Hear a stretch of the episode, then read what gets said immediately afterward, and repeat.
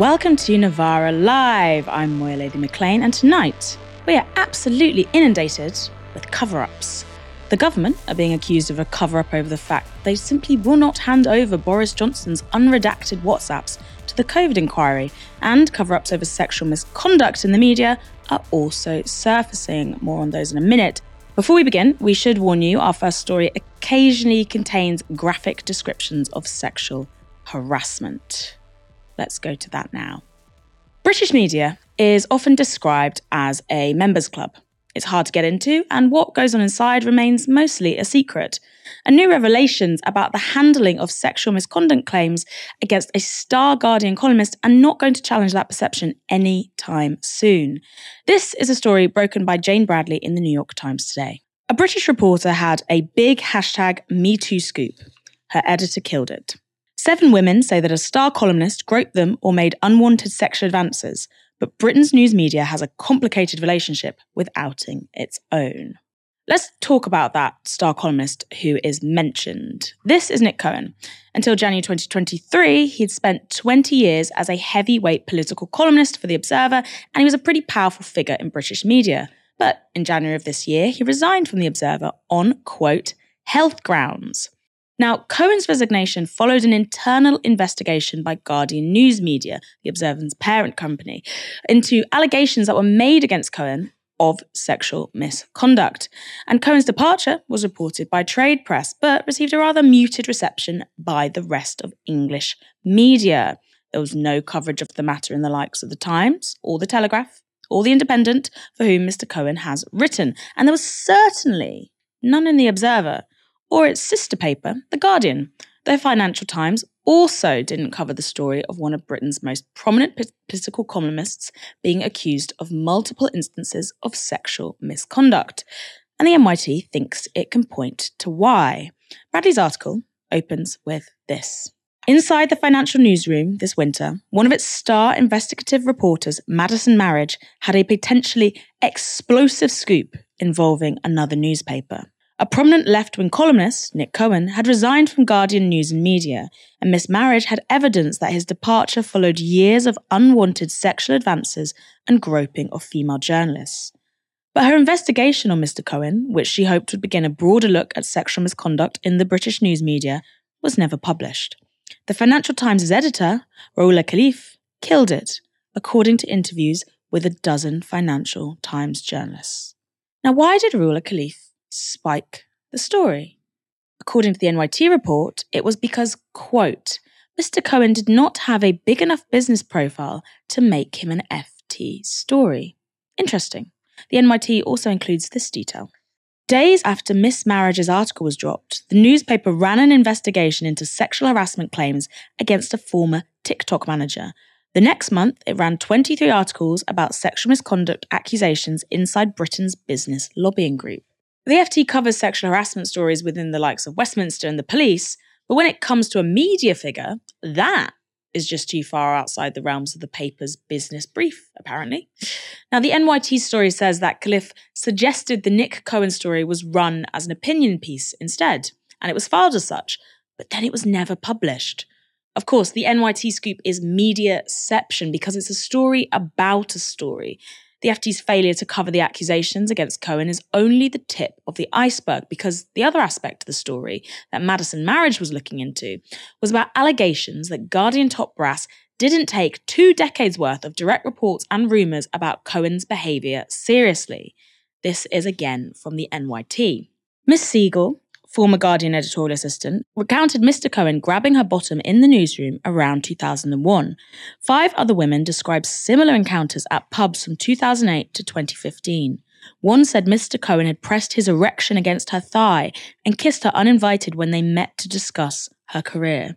A seventh said Mr. Cohen had repeatedly offered to send her explicit photographs in 2018 while she worked as an unpaid copy editor for him. Mr. Cohen's reputation was widely known in the newsroom, according to 10 former colleagues, both male and female. One former colleague said she and other female journalists had used a different entrance to a pub to avoid being groped by him. Another woman said she had avoided the bar downstairs from the newsroom after Mr. Cohen grabbed her knee during work drinks. In 2018, One of the women who had accused Cohen of sexual misconduct met with The Guardian's managing editor, Jan Thompson, to quote, report her experiences. Now, this is what the NYT says happened in that meeting. At the February 1st, 2018 meeting, Miss Siegle said that Miss Thompson responded by talking about the abuse that Mr. Cohen faced for his political views, according to the notes Miss Siegle wrote afterward. She described the meeting as a, quote, chaotic mess of defensiveness, and attack. Now, it wasn't until 2022, after Lucy Siegle went public with her allegations on social media, that The Guardian launched an official investigation into Mr. Cohen. And what were the results of that investigation? A confidentiality agreement between the newspaper and Cohen, and a big cash payout in exchange for his resignation. Now, what does Cohen say about all this? Well, he told the NYT, quote, I'm the only person whose life is turned over because of this. Really? Big cash payout? Still regularly writing for the likes of The Spectator? Life turned over? Okay. But it's not just British print media that's been accused of closing ranks when it comes to misconduct allegations. ITV's shares were down by 20% this morning as the scandal involving one of its most high profile faces rumbles on. Philip Schofield was, until last weekend, the longest running presenter on This Morning, ITV's flagship breakfast show. But after weeks of tabloid rumours about backstage feuds, Schofield quit the show on the 20th of May. That was not the end of the matter, though, because just six days later, Philip Schofield released a statement admitting to a quote, unwise, but not illegal affair with a much younger male employee at this morning. Schofield had first met the young man at a theatre school talk when he was 15, and he later helped him secure an interview with ITV where the man was hired as a TV production assistant for the show that Schofield worked on. Now, Schofield said there was no romantic relationship between the two until the young man was 18 and began working on this morning. But as well as blowing up Schofield's career, the fallout for ITV hasn't even begun to settle, pressing questions about just how much bosses at the broadcaster knew about Schofield's relationship with the production assistant. These are yet to be answered. And on Monday, ITV released a statement saying they investigated rumours of the relationship but found no evidence of it beyond, quote, hearsay and rumour.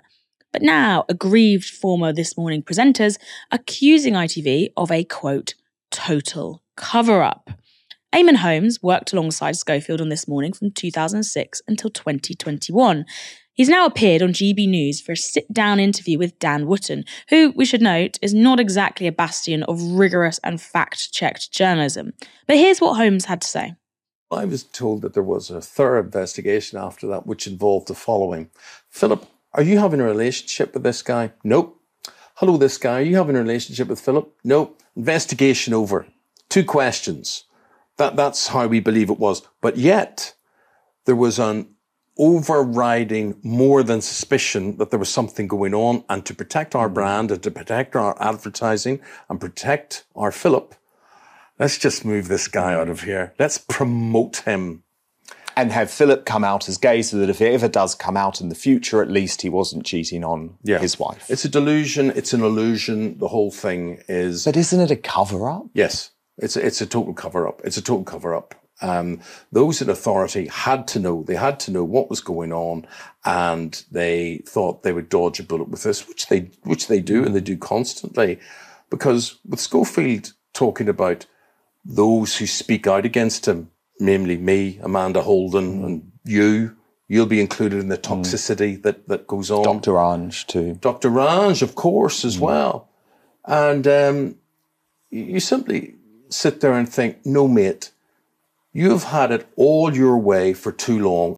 Now, there's more than a hint of bitterness powering Eamonn Holmes and something much, much darker powering Dan Wootton, who regularly peddles far right conspiracy theories and hate on his GB News show. But regardless, Holmes's testimony alleges that ITV bosses were aware of their top presenter's inappropriate relationship with a colleague who was at least 30 years his junior. Holmes told Dan Wootton that tax records may prove what ITV management did or didn't know. I didn't know, but I've subsequently found out from a very, very good source because he would arrive much earlier in the morning mm. than I would for the program. That he was delivered from Philip's London home, mm. uh, usually on a Friday morning. uh, because Thursday was playtime uh, when he and Philip would hit the town, and uh, and then he obviously stayed overnight, and there are records to show that he was brought in the next day separately. In cars paid for by ITV. In cars paid for by ITV. So the management would have had to have known about that, uh, unless Philip paid the bill separately, but it would still have to go through the accounts office mm. that they would have seen that and known that. Now, Holmes himself claims he didn't know about Schofield's affair. All I'm here to do is to speak for people who hadn't got a voice, people who were gagged either legally or by actions that were that were taken within the production team. And I'm speaking up on behalf of them. Dan, my phone is overflowing with texts mm. and messages of Me people yeah. Of people who are saying, Well done, Eamonn, well for speaking to people who worked on the program. Mm-hmm. And I phone them back and I say, but it's not me that people want to hear from because it looks like people try and make out, you're bitter, you were complicit, you knew this, you knew that, why didn't you do something? I didn't do, I didn't know anything. I heard some rumors. Where were you going to go to with these rumors? Who? You know, they, everyone was team Philip and Holly. Now, bitter as Eamonn Holmes is and as unreliable narrator as Dan Wootton is, these two stories, Philip Schofield and Nick Cohen, are potentially the start of a much wider conversation about sexual misconduct in British media, one that we haven't really seen take place on the same scale that we has in America. It, British media is a closed members club, and it does matter that the biggest morning breakfast show is presented by somebody who might be using his platform and the power that he wields to have a very inappropriate relationship and get jobs for somebody that he's involved with. It also matters that the star political columnist at one of the UK's biggest supposedly left wing broadsheets um, has been accused multiple times of sexual misconduct, and that those investigate the investigation into that sexual misconduct is only launched after someone takes it publicly to social media, almost 20 years after the allegation, the incident that being alleged actually happens. Um, and we're going to come back to the story in future. We're going to leave this segment for now, but this story is one that will rumble on and is far from over. Let us know what you think at home about British media and the closing of ranks when it comes to misconduct within it. Now, we've got more stories for you coming up, and for the rest of the show, I will be joined by the wonderful Shon Faye. Shon. Hi, thank you for having me back. Um, and yeah, I am excited to get into the rest of the stories with you. We'd have you back on every show. We'd have you presenting. I'd love you to present instead of me. Um, but yeah, let's get into the next story.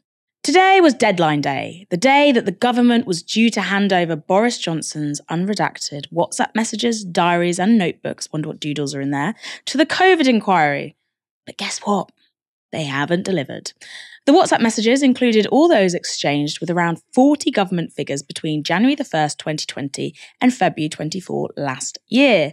These include Rishi Sunak, Liz Truss, Matt Hancock, Dominic Cummings, and Simon Case, a rogues gallery. But in a notice released this morning, the inquiry said this.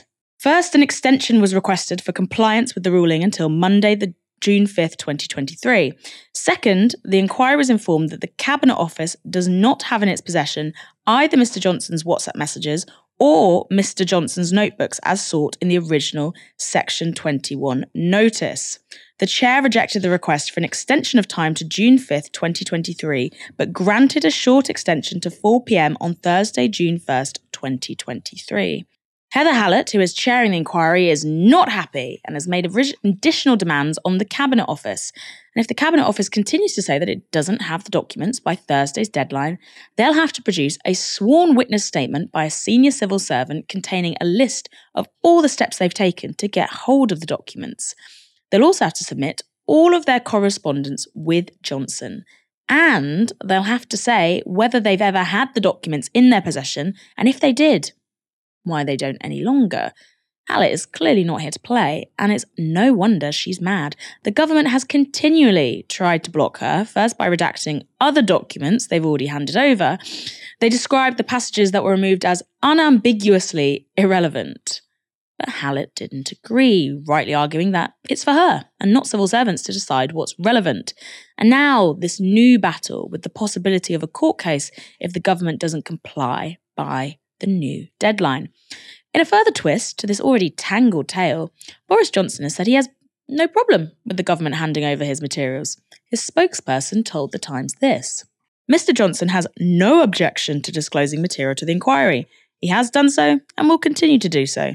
The decision to challenge the inquiry's position on redactions is for the Cabinet Office. Sure. Prime Minister Rishi Sunak was also asked why Johnson's documents weren't being given to the inquiry. Well, I think it's really important that we learn the lessons of COVID, and that's why the inquiry was established. And we want to make sure that whatever lessons there are to be learned are learned, and we do that in a spirit of transparency and, and candour. Uh, the government has cooperated with the inquiry. Tens of thousands of documents have been handed over. And with regard to the specific question at the moment, the government's carefully considering its position, but it's confident in the approach that it's taken. Are you prepared to get into a legal battle with a public inquiry? Some senior legal figures think you'll lose that fight. Again, not going to comment on the speculation, but we are carefully considering next steps, and the government is confident in its position. Are you saying that it should be up to ministers to decide what documents are looked at by the inquiry, not the independent judge in charge of it? Uh, again, government's handed over tens and tens of thousands of documents in a spirit of candour and transparency because it is important that we learn the lessons of COVID. With regard to the particular question at the moment, we're carefully considering next steps, but the government is confident in its position. So you might not hand over that material that they're asking for then? Uh, again, as I said, government is considering next steps carefully, uh, but has been confident in its position, has handed over tens of thousands of documents. Not all today. the documents that they've asked. T- tens of thousands of documents today in a spirit of candour and transparency, because it's important that we learn the lessons from COVID, and again, carefully considering next steps. Do you think the government is carefully considering their next steps. I'm starting to think that Sunak has a little bit of a tell, actually, which is a direct correlation between how robotic he is and how dishonest he's being. Labour peer, Lord Falconer, also wasn't impressed. He appeared on Sky News with this reaction to the government's position. The country is entitled to know what was going on with the Prime Minister whilst he was making these decisions which had such an effect on all of our lives. It's a wrong do, though, when um, an inquiry that has been set up by a former prime minister to look into the global COVID pandemic as it relates to the UK is not given all of the information that it needs and then is threatening to sue.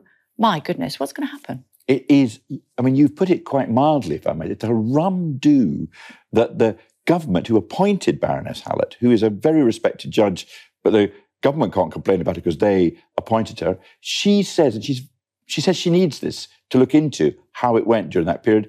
And she says, uh, and they say, no, I'm afraid you can't have it. And they say, well, we've given 55,000 documents already. People often say that when they're trying to cover something up. Look at all this material I've given you.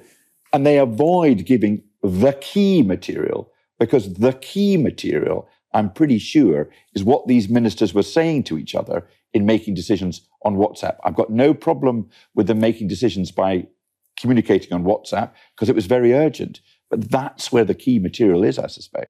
Deputy Labour leader Angela Rayner has also chimed in, saying this about the government's sneakiness. The fact that the COVID inquiry has invoked legal powers to compel the handover of crucial documents in the face of legal battles and delaying tactics shows this is a government with much to hide. It now appears that vital evidence has gone missing. It must be found and handed over as requested if the whiff of a cover up is to be avoided and bereaved families are to get the answers they deserve. It is for the COVID inquiry itself, rather than the Conservative ministers, to decide what is and is not relevant material for its investigation. And this interference only serves to undermine the inquiry's crucial job of getting to the truth. I'm going to end with this withering assessment of the situation published in a Times editorial. Although Mr. Johnson's reputation is beyond salvaging, an unredacted release of ministerial chat may yet send others to the scrapyard. A trawl of the thousands of messages flying between him and some 40 of his lieutenants, including the current Prime Minister, the former Prime Minister Liz Truss, and Simon Case, the Cabinet Secretary, over a period of two years, is unlikely to leave everyone unscathed.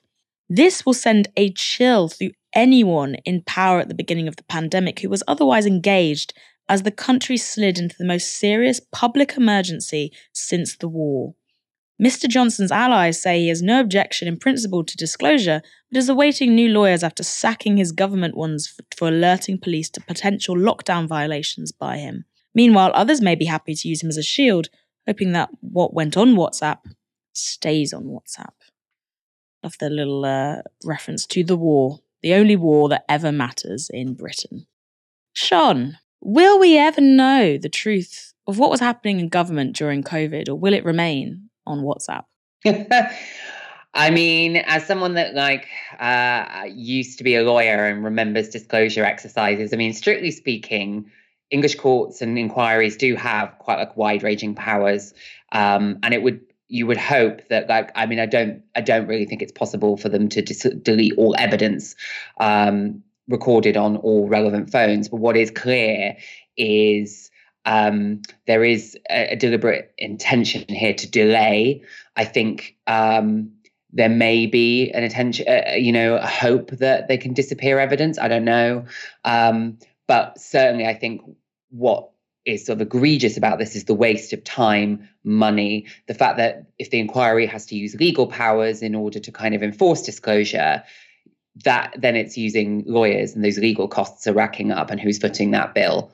Um, and uh, so there's both the sort of egregious um, waste of time, resources, and money, um, yet again by the Tories and um, and government ministers, both um, present and former.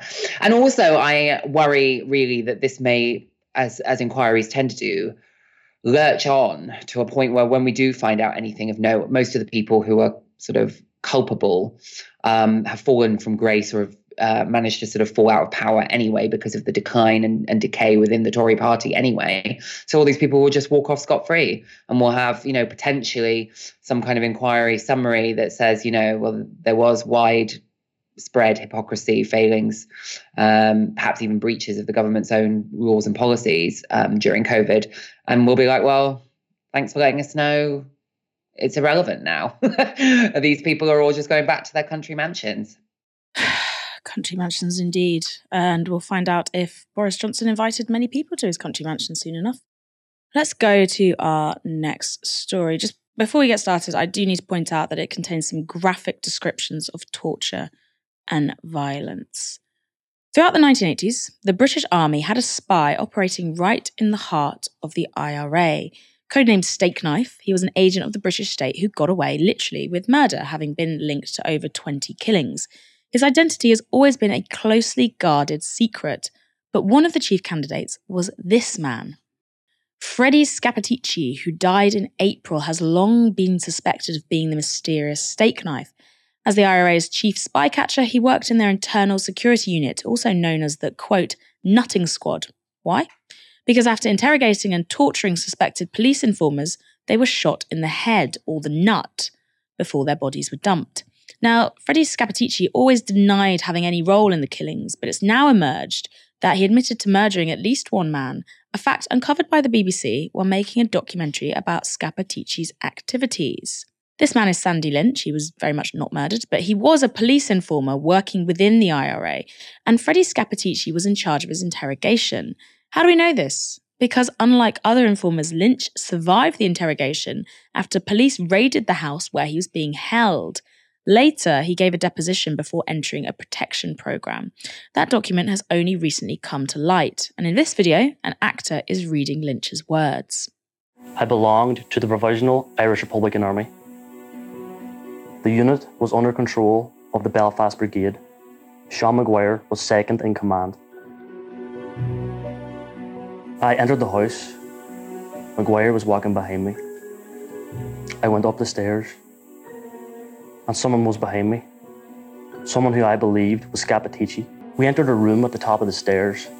McGuire and I were talking. The room was in darkness. I felt a hand on the back of my head, and I was pushed down onto a bed.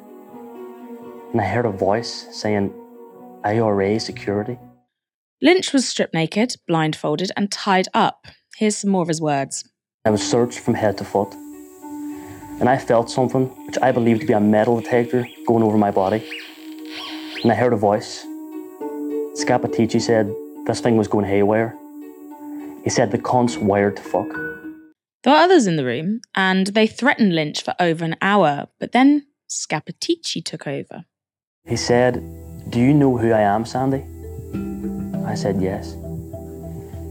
He said, You know me, but I don't give two fucks because where you're going, You'll not be telling no one. When he was speaking to me, he stood with his elbows on my shoulders and his chin on my head. He was very aggressive. He said that if he has his way, I would get a jab in the arse and wake up in God's country. He said that I would wake up hung upside down in a cow shed and that he would talk to me the way that he wanted to talk to me. That he would skin me alive and that no one would hear me squealing. He mentioned my wife. He told me that she would be depressed when she had to come down and identify me, and that I would have no face because he would make sure that I would have no face. He tapped me two or three times on the back of my head and said, You'll get it right there. He said, like that bastard Fenton. He said his people could only identify him by his jewellery because he had been shot in the back of the head and he had no face. He said that he had done it. Joe Fenton was a suspected police informer who was shot dead after interrogation in a West Belfast house. Until now, no one has ever been identified as his killer. But to add to that Sandy Lynch testimony, Brendan Hughes, the former commander of the Belfast Brigade of the IRA, said on record he thought Fenton had been killed by, quote, the person in the IRA who was handling him, aka his police informer colleague. And after the raid that saved Sandy Lynch's life, the police discovered Scappaticci's fingerprint on a bug detecting device. But by the time he was arrested, he had already put together a false alibi and was released without charge. Kevin Winters was Scappaticci's solicitor at the time. He now represents the families of people killed by the IRA Internal Security Unit. I represented Fred Scappaticci. There was an allegation that he was connected to the house via a fingerprint or fingerprints, I can't remember and uh, he gave a prepared statement, which in itself was unusual for anyone connected to the IRA to make statements in Castlereagh Holding Centre. And secondly, he was released without charge. At that time, I was relatively inexperienced. I didn't see anything particularly unusual other than that. That was the system working its way through. Police took a view that there was insufficient evidence to prosecute on reflection years later, I have to seriously question that decision. Um, on the face of it, there was probably sufficient evidence to charge him, prosecute him, and remand him into custody. That didn't happen. we know now why that didn't happen. And in a nutshell, why? Because he was an agent. After that arrest, Scappaticci's influence within the IRA began to wane. As someone who knew literally where the bodies were buried, a discarded spycatcher would normally face execution by the IRA, but somehow Scappaticci did not meet that fate. Instead, he was allowed to leave the IRA. Anthony McIntyre, a former IRA prisoner, has a theory about why he got this special treatment. The IRA leadership's reason for not killing Freddie Scott, not executing Freddie Scappaticci back in 1990, uh, in my view, was a result of a, a need to save their own skin. The IRA were keenly aware that every interaction they had with Freddie Scappaticci, every order they give to kill, every order they give to kidnap, every order they give to interrogate or torture, Freddie Scappaticci had passed that on to the British. And also that Freddie Scappaticci may have recorded this and that they were in deep, serious trouble. So we have a situation where Scappaticci escaped punishment from both the British state, he was working for, and the IRA, who was potentially working for. And that's because both have a vested interest in keeping the link between Stakeknife and Scappaticci a secret. The British state cannot admit that one of their agents was free to murder people in exchange for information, and sometimes murdering people to prevent his identity being revealed, and that it allowed these preventable killings to go ahead and the IRA can't risk exposing still living leadership as having ordered those killings. Operation Kenova is a multi million pound investigation into Stakeknife's activities. It's been running since 2016, but the report is due to be released this year, and it's currently being security checked by the Department of Defence. But when it comes out, we may finally know just how deeply involved the British state was in the killing of Northern Irish informers and whether it occasionally sped up that process or brought it about in the first place. Why is it, I wonder, 2023, Shon, and the British state's involvement in the Troubles is still so obscured. I think the honest answer to that question is that there has been um, a deliberate and long term right wing institutional commitment to um, obscuring it on purpose. Uh, yeah, um, in in the UK. I mean, I think it's uh, it's something that we've seen really. I mean, if you think about how difficult um, the Bloody Sunday the truth about Bloody Sunday was um, to to to be uncovered and is still ongoing, right? Like the the the delays there have been. Not only were there two inquiries and ultimately the Saville inquiry, which um, sort of unearthed the culpability of the British state in the Bloody, uh, Bloody Sunday massacre, but then the prosecutions uh, and the prosecution of Soldier F, and about the amount of delays, the attempts.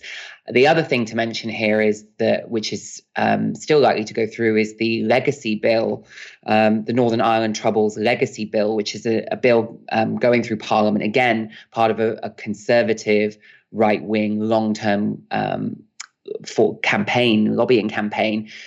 Uh, that will essentially cease all criminal and civil uh, proceedings and inquiries relating to the troubles um, and instead have a, re- a, review procedure by a new agency. It's been criticized by the United Nations. It's been criticized by Amnesty International. It's been criticized by the by political parties in Northern Ireland and by the government of the Republic of Ireland. Like everyone, apart from uh, the British government hate it, and um, and it, you know claim that it violates potentially human rights, it violates the rule of law, it replaces due process with this kind of slim down procedure and that one that can potentially grant amnesty to um, both paramilitary and British state actors who may, you know, be involved in various crimes up to and including torture and murder.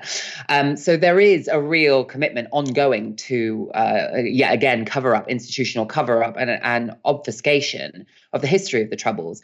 And I think also more broadly, it's worth saying that in the UK specifically, there is very little political education um, about the troubles and the history of Northern Ireland. I think it's something that um, our media, certainly our education system, is very um, weak on. And so I think perhaps many people, um, even on the left in the UK, English people, um, just simply aren't aware of the history of collusion um, by the British state in in crimes in during the Troubles.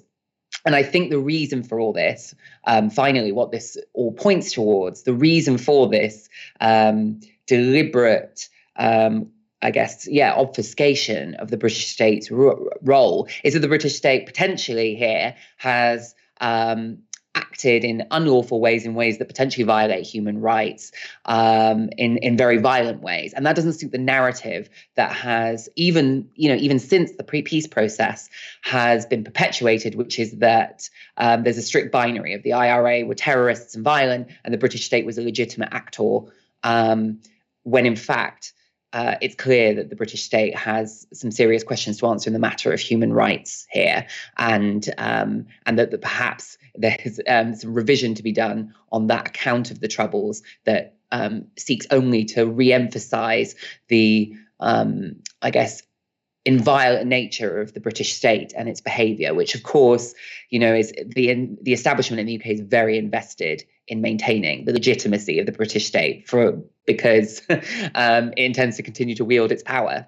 Um, so I think there is a, a widespread establishment intention of keeping as much under wraps about the history of the Troubles and the British state's role as possible. I've been thinking quite a lot recently about an encounter I had uh, a few weeks ago where um, me and my friend were stood on the tube platform waiting for, waiting to get a train, and we were talking about the Troubles, and you know talking about for about ten minutes, and this girl comes over, this Irish girl, and she says, I can't believe, I'm sorry, I just had to come over and talk to you because I've never heard two English people talking about the troubles before.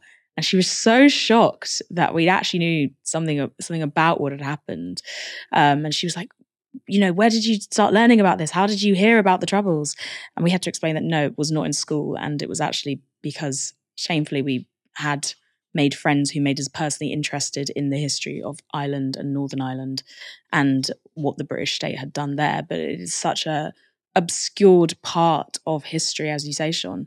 And I think that has a lot to do also about the struggles that were in line with Ireland and the apartheid that happened in Ireland. You look at Ireland and the way they're uh, so many Irish, you know, allied with the likes of Palestine or the South African anti-apartheid movement, and you understand even more why the British state might not want those sort of politics and the ease of that politics, that politics being the norm, something that people in England learn about and know about. Let's move on to our next story.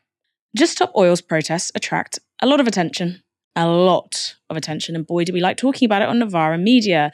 But a lot of that attention isn't exactly positive.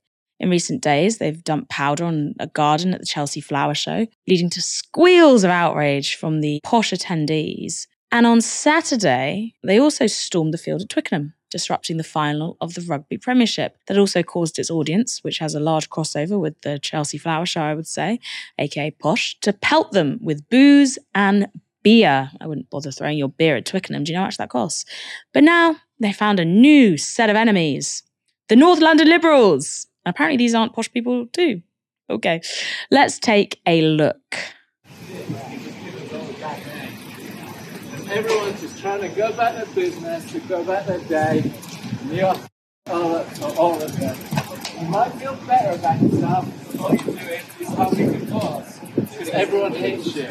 I'm a liberal. I always to liberal. I'm a cyclist. And I live in North London.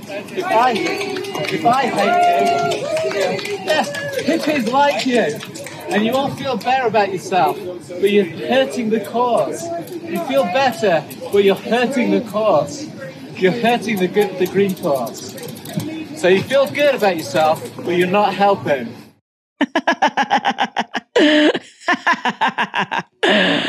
is he right? First of all, people in the comments, do you think this man is right? This man who's a liberal, has always voted Labour and knows lots about the green cause in his very tight lycra. Shon, do you think he's right? I'll just stop oil not helping the cause. This is the thing, even the terms, right, of the question. what does helping the cause mean? We are like, what they are demonstrating against is an emergency, an emergency for humanity, for um, for certainly for the global south before anyone else. I think it's worth saying that. But for for this, us as a species, it is an, a true emergency. And I think saying hurting the cause, the cause is that we are heading towards almost certain doom, um, impending. Um, societal shifts leading potentially towards societal collapse. It's that level of alarm, something that is a, essentially we are already betraying future generations. If anyone watching has a uh, child, um, you know what what what we collectively as society are doing is handing them a future that is going to be full of misery and pain. And I think there is, you know, the way that Just Stop Oil are protesting to me seems entire, entirely commensurate with the threat. And the reality is is that there is not any um, movement throughout history, um, whether it's for civil rights, obviously, whether it's for um, uh, yeah, ecological and, and climate uh, rights, for racial justice, whatever, there is no movement throughout history that has really been that popular. um, I mean, like disruption, civil disobedience is intended you know, to piss people off, basically. And um, there's something wrong if you're not. So, to me, the argument about whether or not people are hugely happy is not the point. The point is that the people who are doing this are heroes we will look back and um, and I honestly think that future generations will be like, why were more people not in Just Stop Oil? um, so yeah, I think whether or not they're hurting or harming the cause. The cause is not a matter of winning people over. It's not something like, can you come along and vote this way in a referendum? It's a matter of this is an emergency and we need people, a very small, powerful elite to take notice. And we need to create disturbances that keep this in the news cycle and keep people having an appropriate sense of panic. Something I think about a lot is when people are trying to talk about Just Stop Oil, they list their own credentials, such as that man being like, I'm a liberal. I'm a liberal. where do you think that impulse comes from? Why do you, does he think that people, you know, doing a Just Stop Oil protest will give a single shit that he's a liberal or not? Isn't that the same old, like, you know, complaining about um, I don't know, anything to do with racial equality and pointing, saying, I've got black friends, you know, I'm a transphobe, but I'm not a transphobe, I'm a feminist. I mean, I think it's just the same old thing, isn't it? Is that before, you know, it's it's uncomfortable. Most people who don't are never going to be like, I'm actually bigoted or actually I'm I'm espousing a reactionary opinion here is that you there has to be a sort of belief really that um, in fact um, what you're doing is um, is establishing yourself as uh, the well to be in a position to adjudicate on what the excesses of protest are. Um, and so i just think it's that. I just think it's a sort of psychological soothing mechanism for the person saying it to be honest. And um, it's almost a cliche isn't it something else i think about when it comes to climate activism in particular is there's i think there's a large amount of guilt involved from those onlooking. You know, there's a fear and guilt that means that we often don't want to address what's happening to the climate head on. We do literally want to keep our head in the sands. I think when, you know, you've got a cyclist who sees just stop oil protests, then all of that guilt and fear instead is expressed onto them. I've been thinking a lot about the way that we treat climate protesters, um, or just protesters in general, like sh- the shooting the messenger, the ag- the absolute aggression that you see now leveled against protesters. We had that video of someone beating up a Just Oil protester the other day. Someone I know though who was in, who was involved in a deportation protest. People came up and kicked them. It it does seem like there is heightened aggression around at the moment. But then if you look through history, I suppose that's not really a huge departure. But it's maybe the fact that we capture it all on camera now in video in real time means that we can kind of put all these incidents together. Um, I'm going to say thank you now, Shon. This is a short show today, short and sweet. Thank you very much for your contributions this evening. No, thank you for having me. It was certainly nice and varied, but with this like overarching theme of cover-ups and people lying and hiding things. So um, I'm glad to get into it with you, Moya. we did talk about a lot of cover ups. Hopefully, tomorrow we'll be talking about some more revelations. Thank you, everyone, for tuning in. We will see you again tomorrow at 6 p.m. You have been watching Novara Media. Remember to redact your WhatsApps. Good night. This broadcast is brought to you by Novara Media. Go to novaramedia.com slash support.